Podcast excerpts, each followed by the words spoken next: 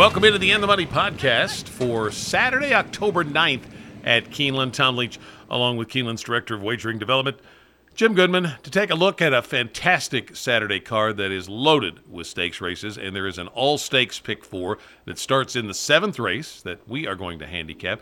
But right up top, Jim, we need to remind the folks uh, again about the new Turf Pick 3 wager. It's a $3 minimum, 15% takeout. And on uh, Saturday, it'll be on 6, 8, and 10, right? That's correct. Uh, the last, actually all stakes pick three. We're going to do an all stakes pick four here in a minute. There's an all stakes pick five, and there's an all stakes Keeneland Turf pick three at a three dollar minimum. It ought to be a really lucrative uh, bet because they're full fields. It's a it's a tough tough card to uh, to decipher, as you'll see as we go through the card.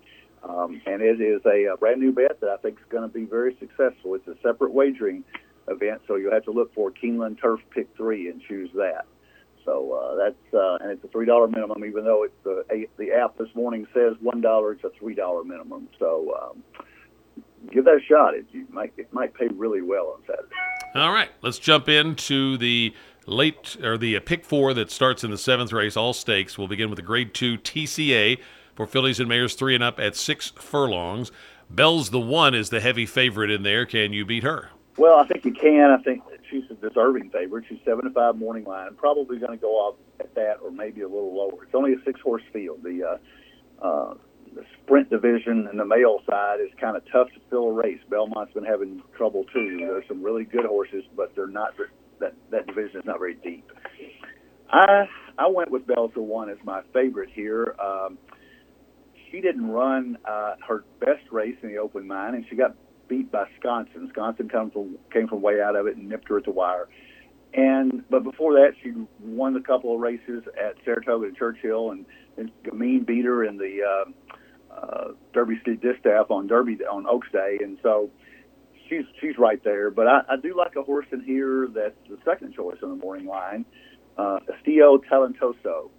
Um, Jose Ortiz rides this horse for um, uh, and I think this horse fits the race perfectly. Coming out of a Saratoga seven furlong sprint, actually the last four or five races have been all seven furlongs.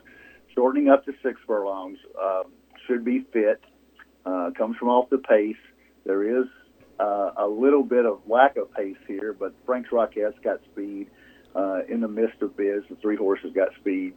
And I think uh, at five to two, or maybe drifting up to three to one, Estilo Talentoso might be a little bit better win bet than Bell's to one, simply because uh, Bell's ones could get pounded at the windows.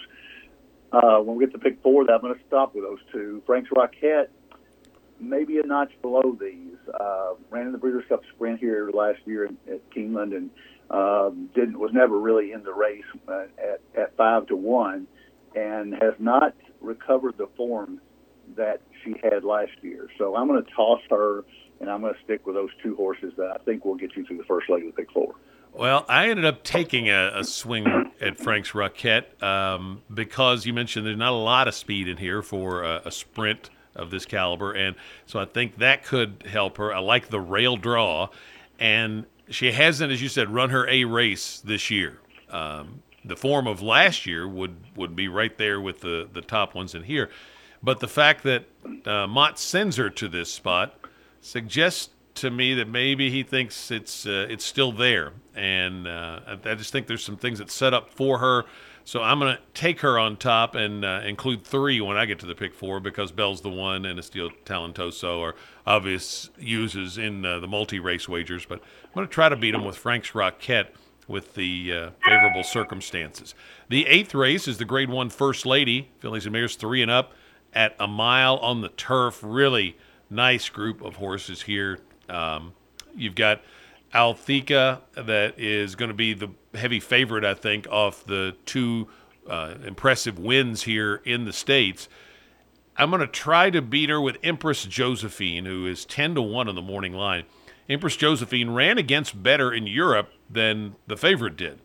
And last time out, she got her best time form rating of her life. So maybe she's peaking and I'm going to take a shot with her.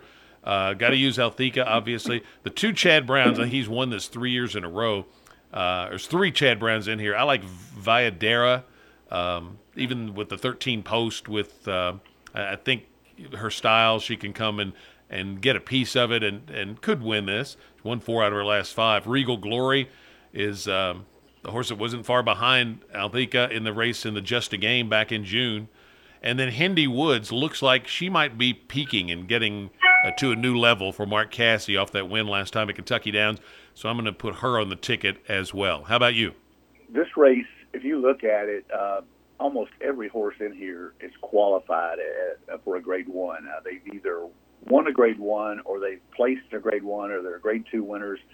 Uh, I was on a podcast, excuse me, a couple of days ago, and uh, he made the comment that this might be better than the race they're prepping for, the Breeders' Cup, um, uh. But I think that in this race, I had two choices. I either go really deep or I take a stand. And I think you can take a lot worse stands in this game than standing with Charlie Appleby. Charlie Appleby has brought 13 horses over here this year, 2021, and six of them have won, including this filly who won the Just a Game at Belmont and followed it up with a win at Diana. And in both races was very impressive. I think she's just going to get better, and I'm going to take a shot with singling her in the pick four and going to go deep in a couple other races. Um, certainly, Hendy Woods, the horse you mentioned at 10 to 1 morning line, I think really that, that race at Kentucky Downs kind of signals to me that she is ready for a big effort. Um, Zalika for Al Stall that you didn't mention, I think has a big shot. Princess Grace, Harvey's Little Goil, if she goes back to her form at the, at the beginning of the year, but she didn't run very well in the Personal Ensign, so I'm, I'm thinking that she may not be at, at her best. And Empress Josephine is the unknown in here, so lots of ways to go. I chose to go with the favorite here, taking a stand with Mr. Charlie Appleby. Let's go to the Claiborne Breeders' Futurity, Grade 1 for two year olds going a mile and a 16th. And um, this is the race that uh, we saw Essential Quality come out of and then come back to win the Breeders' Cup Juvenile last year. You've got uh, Classic Causeway that uh, is going to attract a lot of attention, I think, off a big win at Saratoga, but got a poor post position. Stellar Tap had a clunker last time, so some interesting things to look at in here. Where did you land? Well, in a two-year-old race, you just never know which ones are, are training well and which ones are going to step up. And uh, again, I looked at this race the same way that I looked as the first at the first lady. Could go a lot of ways in here. You could take a stand with Classic Causeway, and if he had drawn a lot better than the 13 hole, maybe uh, you could do that. I chose to go deep here. I'm going to include Classic Causeway. He's going to be the favorite. I'm going to use Stellar Tap for Asmussen, who did not run well in Iroquois at even money. So you kind of wonder about that first stretch out off that impressive seven furlong win at Saratoga. But Asmussen certainly will, will get this horse ready for his best effort. Double Thunder on the inside for Todd Pletcher is the most experienced horse in the race with four with four races already under his belt. Don't wait up for Anthony Dutrow. Dutrow's hitting a 29% clip this year with a limited stable. Uh, he's back in his best game now, and this horse really looked good on a muddy track at Saratoga last time out.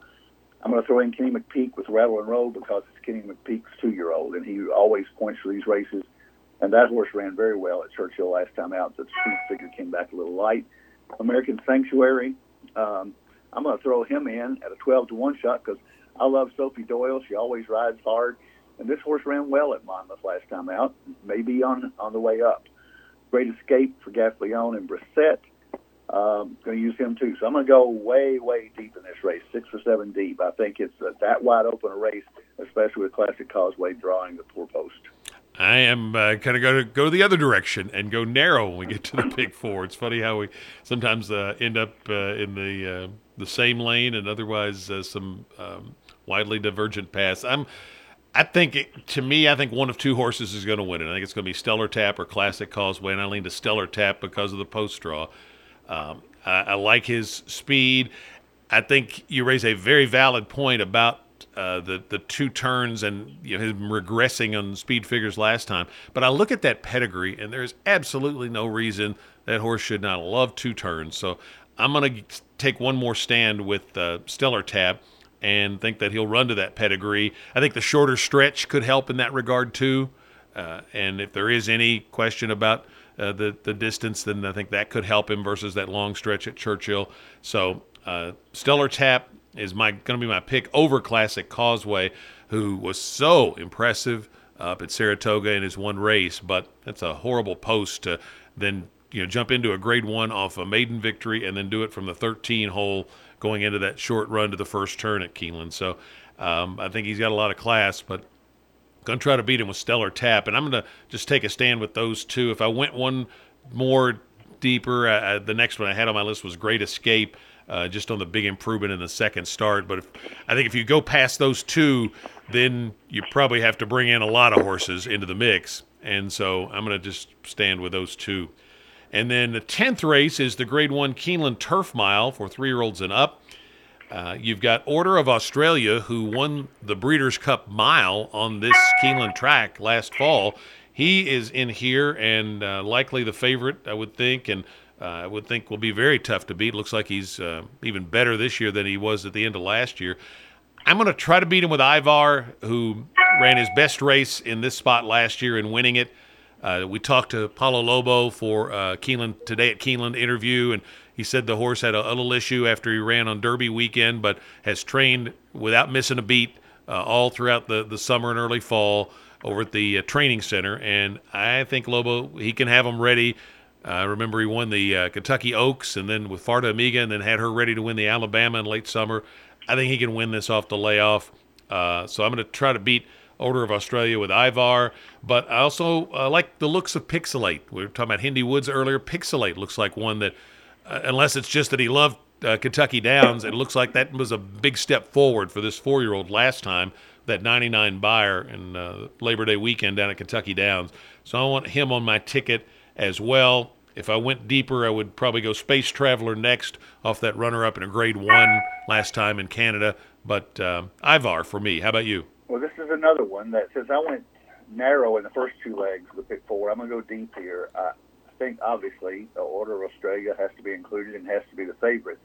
Uh, Ivar won this race last year at 14 to 1, and I happened to have him that day. I'm sure you don't remember that, but I, oh, I do. I do. Coming charging down the outside, and I, I, I hit the pick four that day, and I had uh, I had a really good day that last year. So you tend to remember uh, those. I, I do. I don't remember the bad ones. I blocked them out. Good for you. So uh, I, yeah, Ivar is certainly live in here simply because uh, uh, the, the two races that he's raced at at, at Keeneland, he he ran well in the Breeders' Cup Mile. Only got beat two lengths to Order Australia. So uh, I think there's nothing wrong with Ivar's shot.